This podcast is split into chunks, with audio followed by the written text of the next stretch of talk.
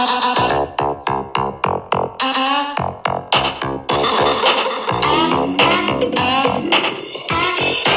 Troie! Ciao Troie! Ciao Troie!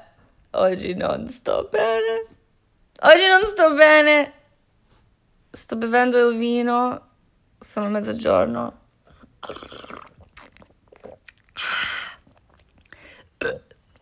Ugh.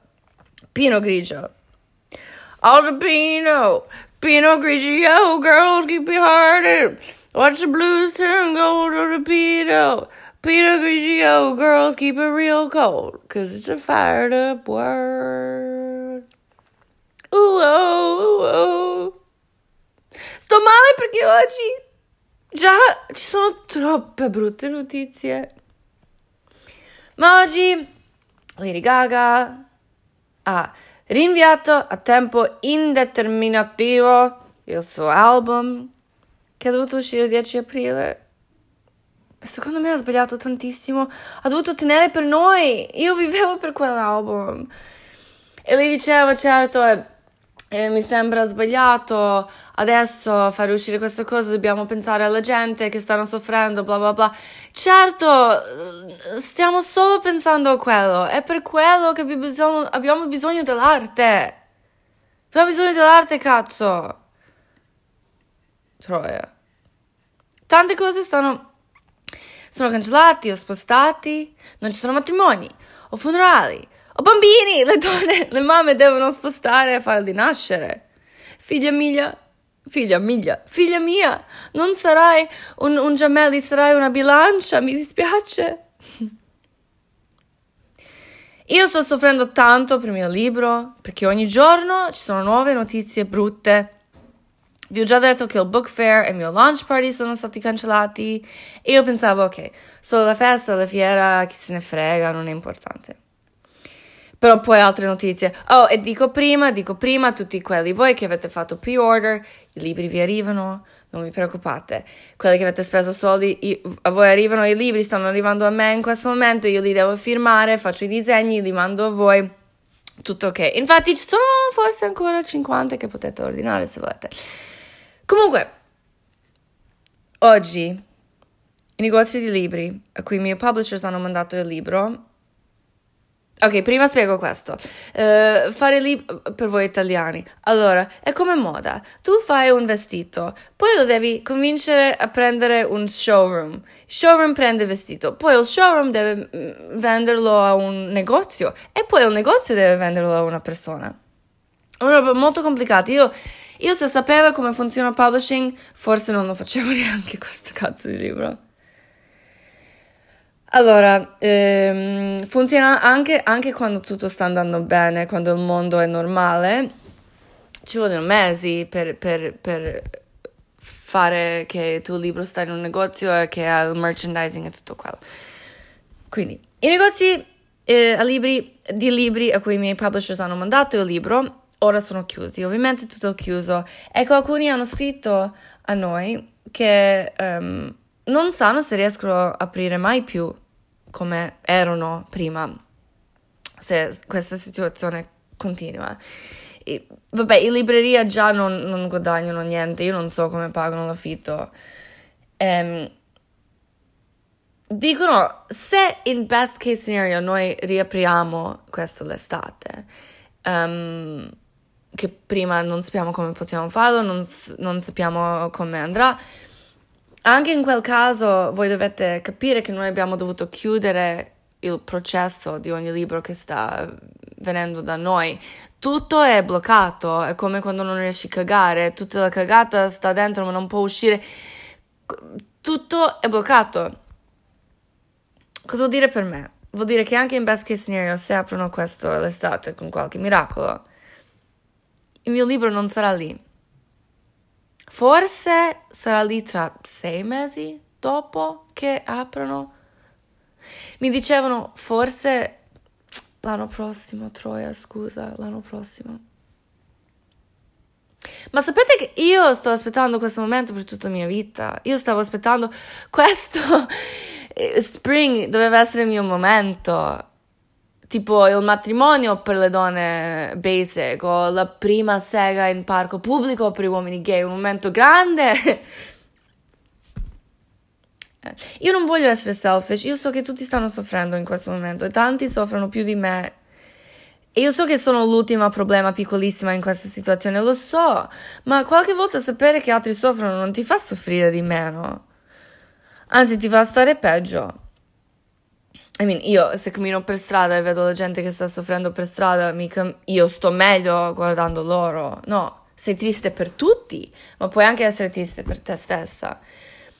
Io mi sento guilty che penso a me stessa in questo momento e forse sta succedendo a tutti voi un po' tipo pensi che non è giusto che sei triste, che non puoi fare il tuo compleanno o che non puoi vedere il tuo ragazzo, che non puoi laurearti e dire alla tua professoressa di succhiare il tuo cazzo perché la odi. E questi sono momenti grandi che abbiamo perso. Quindi tu, um, il tuo problema è comunque un problema, anche se in questo momento qualsiasi problema, meno di morire, non è problema. Comunque noi possiamo essere tristi e, e io vi do la permissione.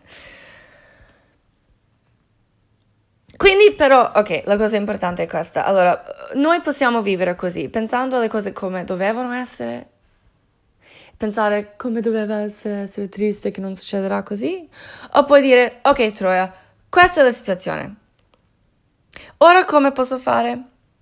Come posso fare il, il, il, la roba migliore in questa situazione? E quindi stavo pensando, e se tu mi dicevi un mese fa che io dirò questo, io ti eh, davo un, calcio, un calcio sulle palle.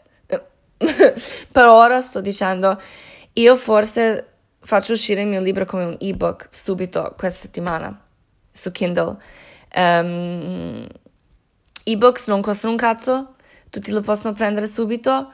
Um, cazzo, Va bene, era un sogno per me vedere il mio libro quest'estate in librerie, ma... Ah, vino. Ma io scrivo libri per poter fare... Eh, per vederlo in un, in un negozio o per fare leggere alla gente quello che scrivo. No, lo faccio per la gente, per farli leggere le mie cose. Quindi, se con questo ebook la gente ora lo può leggere io non devo essere triste, devo essere felice che esiste questa um, opzione.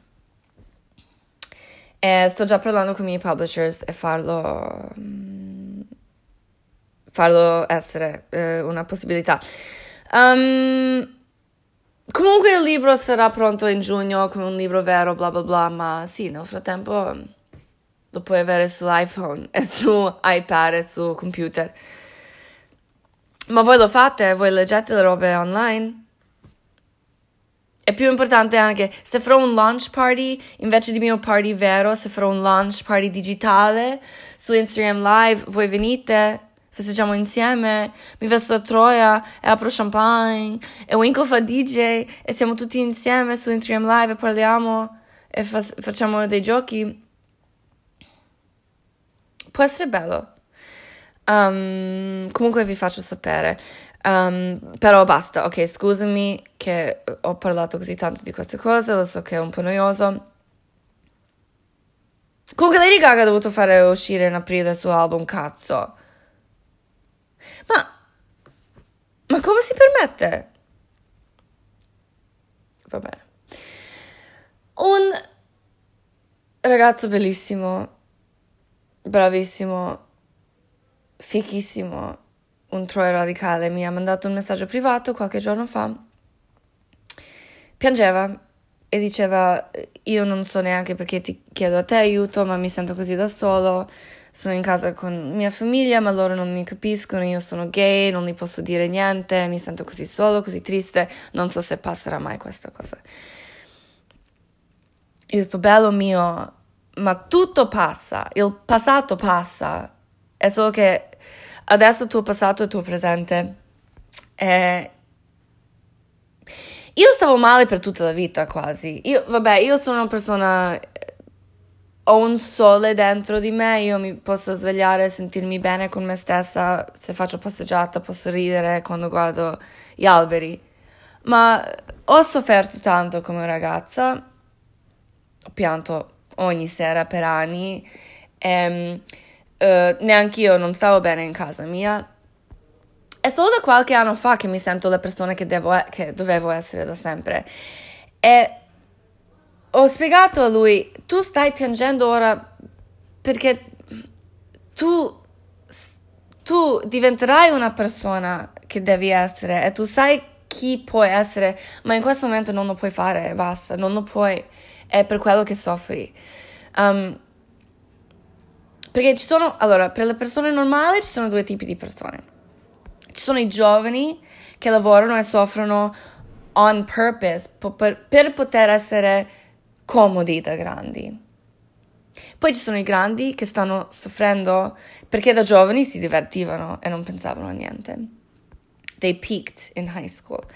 Poi ci sono altri radicali, ci sono quelli che soffrono da giovani perché da grandi diventano gay icons and groupies and legends. E le donne, alcune donne e uomini gay hanno spesso un secondo adolescenza.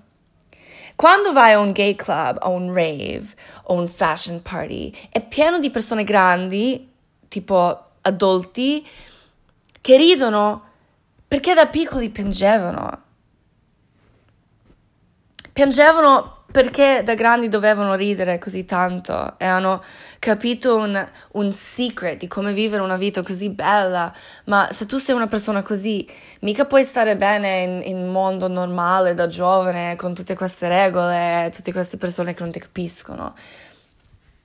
E secondo me questo momento è molto difficile per tutti, perché tutti adesso stiamo vivendo un po' un momento che ricorda a noi quando eravamo costretti alle regole. E tanti di voi comunque siete giovani. E vi dico che io non so la sensazione di, di, stare bene con te stessa quando sei giovane, secondo me è forse una roba troppo bella che io non, non posso mai sentire. Però ti dico da una grande che adesso finalmente sta vivendo le vite che doveva sempre vivere, è una che anche se sto invecchiando, non mi dà paura perché io so che ogni anno che vivo è un anno che posso vivere la mia vita, che io ho fatto per me stessa. È una roba bellissima e io non cambierò mai il fatto che ho pianto per 20 anni. Il passato passa. tutti hanno passato, ma non tutti avranno un futuro. Eh. No, ma sto pensando tanto al mio passato in questo momento, come tutti noi, tipo, oh, un mese fa, quando tutto era diverso. Ero una persona diversa, potevo uscire a ristoranti. Chi era quella persona che usciva a ristoranti? Ma è una cosa, eh, mi, mi, ricordava una, un, un punto importante che io penso che come persona devi sempre crescere, devi sempre cambiare. Non, non puoi mai cambiare il, il, fondo di chi sei quando eri nato. Winkle era nata Winkle. Io, lei da, da piccolissima era Winkle, aveva spirito di Winkle. Io ero nata con il mio spirito, tutti noi siamo nati con quello che siamo. Però è importante cambiare tua era. Devi cambiare sempre. E secondo me una regola bella è chiederti se le robe che facevi 5 anni fa, se li capisci ora o se li farei ora, Secondo me devi dire no, ma chi ero 5 anni fa? Ero una sfigata bambina, non, non, ci credo che ero così. Quello è un bel segno perché vuol dire che stai sempre crescendo. E infatti quello che se dicevi un mese fa a quella Tea, oh, sai che eh, stai facendo il tuo libro uscire prima online, lei diceva ma che cazzo dici? E io spero che la Tea in futuro sa cose che io ora non capisco. Quello è il goal you know? Um, cazzo, volevo dire qualcosa molto importante. Ah, è molto importante anche allora, la gente che dice um, no regrets, no regrets. No, io ho un sacco di regrets. Non avere regrets vuol dire che non hai vissuto la vita, non ti sei divertita. Io ho tanti regrets, però non ho vergogna. Non sono arrabbiata con me stessa. Quello è molto diverso. Io forse non capisco e non posso neanche mettermi in mente di quella che faceva le robe che io ho fatto dieci anni fa. Però io non sono arrabbiata con lei perché io credo che quella Tea in quel momento faceva tutto che poteva, il migliore che lei poteva fare. Io devo dare rispetto a quella Tea, come devo dare rispetto a Tea di futuro.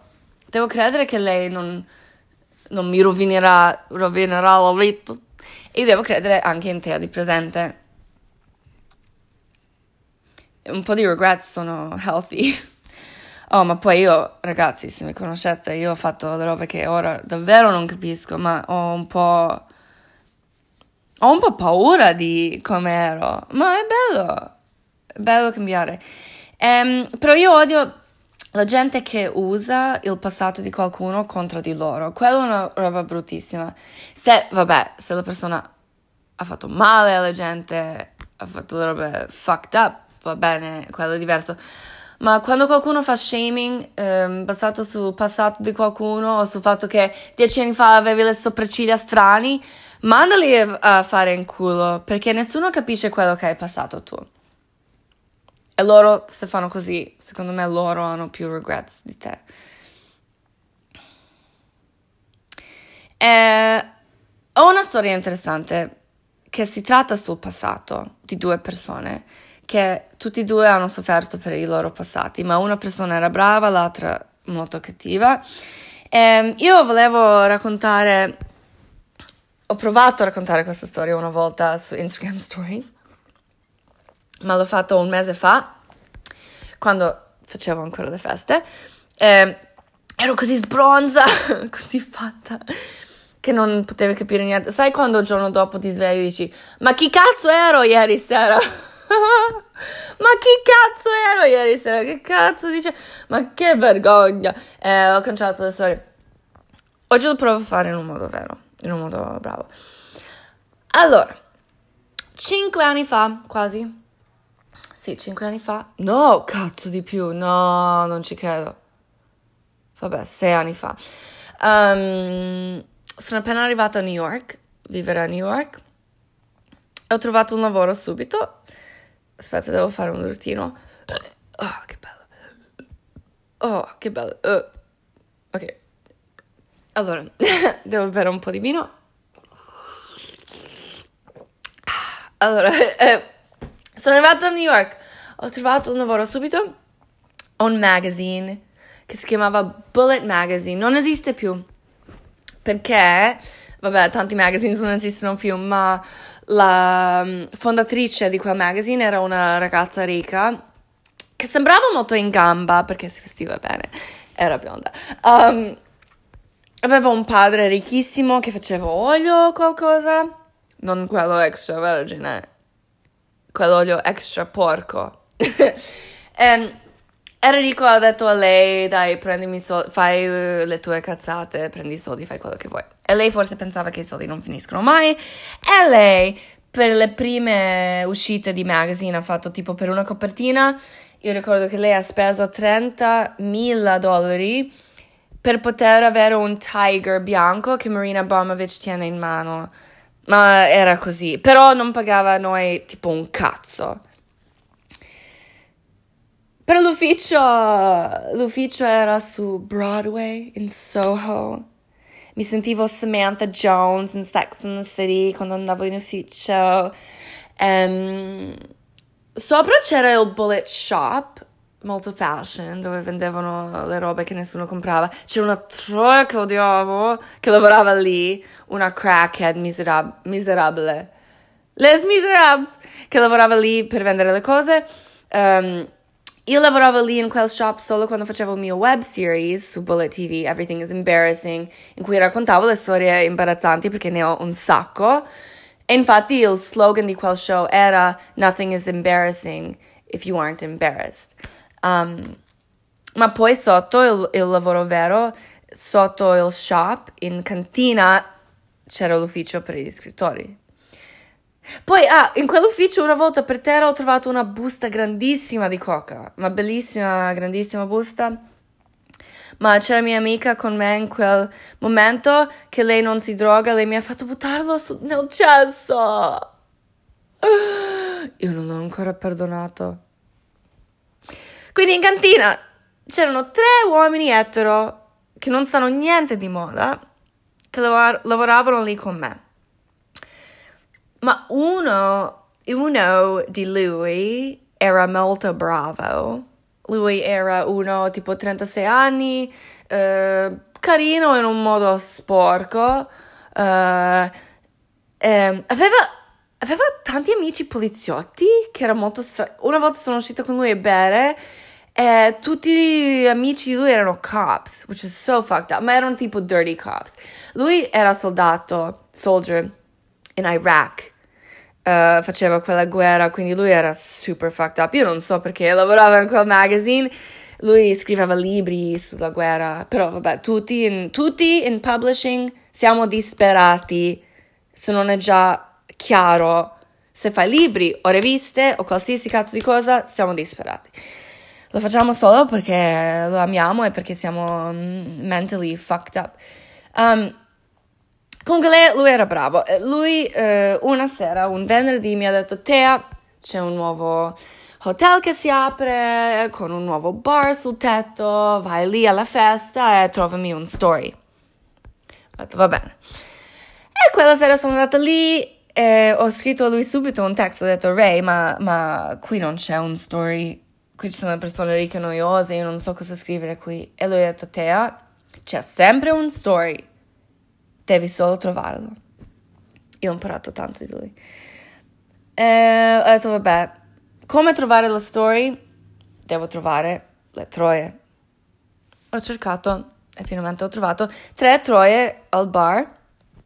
Bellissime, spettacolari, incredibili, ma le donne, le donne che ti fanno uccidere o ucciderti o, o piangere.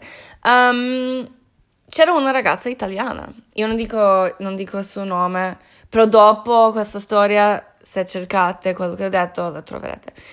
Um, comunque, lei era una bellissima donna italiana, carinissima, giovane, ma una donna brava. Non beveva neanche a questa festa con un bar gratis per me era molto strano, però va bene. Um, e ragazzi, se ho trovato un story... Allora, quella sera esattamente non sapevo che ho trovato un story. Quella sera parlavo con lei e abbiamo fatto un'amicizia bella. Perché io con le, troie, con le donne belle, con le italiane, io sto bene come pane e burro. Punto. Quindi ci siamo scambiati numeri, e basta. Il giorno dopo lei mi ha scritto, Tea, lo so che non ti conosco mo- molto bene, ma so che sei una scrittrice e mi fido in te e io ti voglio dare una story che, che io voglio fare uscire tra poco. È una roba molto grande. Io ho detto, ma, ma cosa? Ma tipo, ma tipo Nicola Formichetti fa la nuova scarpa? Ma che cazzo, io non potevo immaginare una roba più grande di quello. E lei mi ha detto mi devi chiamare perché non posso scrivere di questo.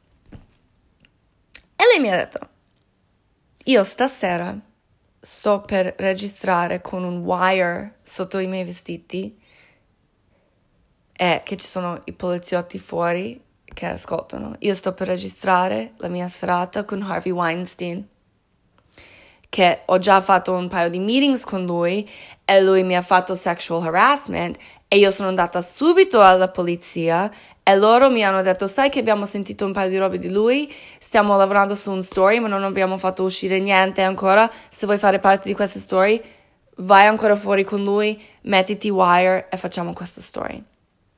E io ho detto ma cazzo, chi è Harvey Weinstein? Perché questo era anni fa, nessuno parlava di questa storia di lui, nessuno sapeva queste cose. Ma lei mi ha spiegato la situazione, io ho fatto un po' di research su di lui. E ho detto, va bene, sì, mi sembra, wow, che roba. Cool, grazie, sì, certo. E vabbè, lei è andata a fare quella cosa e io ho speso tutta la serata pensando che io non so scrivere una roba del genere. Io non sono una vera giornalista. Io ho scritto solo di me stessa, di sesso, di moda o di cazzate. Non ho mai scritto una roba che la gente deve fare fact check e c'è la polizia involta. Io avevo paura e dicevo, cazzo, io, io non voglio fare un disservice a lei, io non voglio fare male a lei, che lei mi dà questa bomba e io lo butto in, in trash perché non so farlo bene. Quindi ho chiamato subito Ray, lui era sbronzo con i poliziotti, non so che facevano. E ho raccontato la situazione, ho detto tu lo puoi scrivere questa cosa, lo puoi trattare seriamente questa cosa per me perché io non sono capace. E lui ha detto certo, certo che lo faccio per te. E ho messo lui in contatto con lei, ho spiegato a lei che io non posso fare questa cosa, io non voglio farlo male. E qualche giorno dopo è uscito un grandissimo story copertina su New York Post. E again, vi ricordo che in questo momento nessuno faceva uscire queste stories di Harvey. Questa era tipo la prima, o una delle prime, ma davvero prime storie, storie su di lui, del genere. E io pensavo, wow, che bomba, va bene, basta, non... ok, he's fucked. No, qualche giorno dopo, subito dopo, il New York Post, sulla copertina c'era lei, la mia amica, che hanno trovato che lei faceva banga banga parties con Berlusconi. E questo era prima di Me Too, questo era ancora... La, la gente pensa che le robe cambiano per le donne, ma ragazzi, ma è, è, pure ancora. Se una donna, se si vede che lei ha fatto le robe di Troia anni fa, vuol dire che lei oggi non può dire le robe serie. Tipo, non so perché, se, se io dico io sono puttana e vendo mia, il mio servizio di sesso per strada, però posso dirti anche un'altra cosa che mi è successa. Tu dici no, se sei puttana non puoi dire niente. Io non so perché il mondo è così e non so perché una ragazza, se a 18 anni ha fatto una festa con un uomo che ha sbagliato, Berlusconi che faceva schifo ha preso questa ragazza in sua casa, perché lei adesso non può dire niente? E a quel momento io, e poi, vabbè, dopo che quello è uscito lei non faceva più queste storie, secondo me lei aveva paura o loro hanno fatto harassment e sai, queste robe non puoi fare più niente, eh, nessuno voleva sentire lei più, la prendevano in giro. E in quel momento io ho capito che io ho sbagliato, perché io potevo scrivere la roba giusta per lei, perché forse se era con me lei mi raccontava già la roba di Berlusconi e io direi, cazzo, quello è perfetto. Usiamo quello pure e diciamo che tu, ragazza, hai esperienza con i uomini di merda che trattano male le donne, che pensano che possono fare tutto senza nessun fucking consequence. Potevamo metterlo tutto insieme in un modo giusto, ma secondo me io che ho dato lei il mio contatto uomo, lei non voleva dire queste cose e poi è uscito come un segreto e l'hanno usato contro di lei. E questo è un, questo è un fucking esempio di quando la gente usa il passato di qualcuno in un modo che non ha nessun senso. Il suo passato, perché? Uh, uh, no. Tutti abbiamo un passato ma non abbiamo tutti il futuro. Eh, però Harvey finalmente è andato in prigione e per quello che ora posso raccontare questa storia. Um, non è giusto però che la settimana in cui lui è andato in prigione, tutti noi nel mondo abbiamo dovuto anche chiudersi in casa. Quello è un po' fucked up.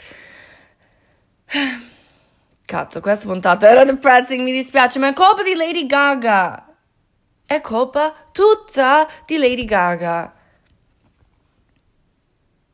Io spero che non vi deluderò mai come lei.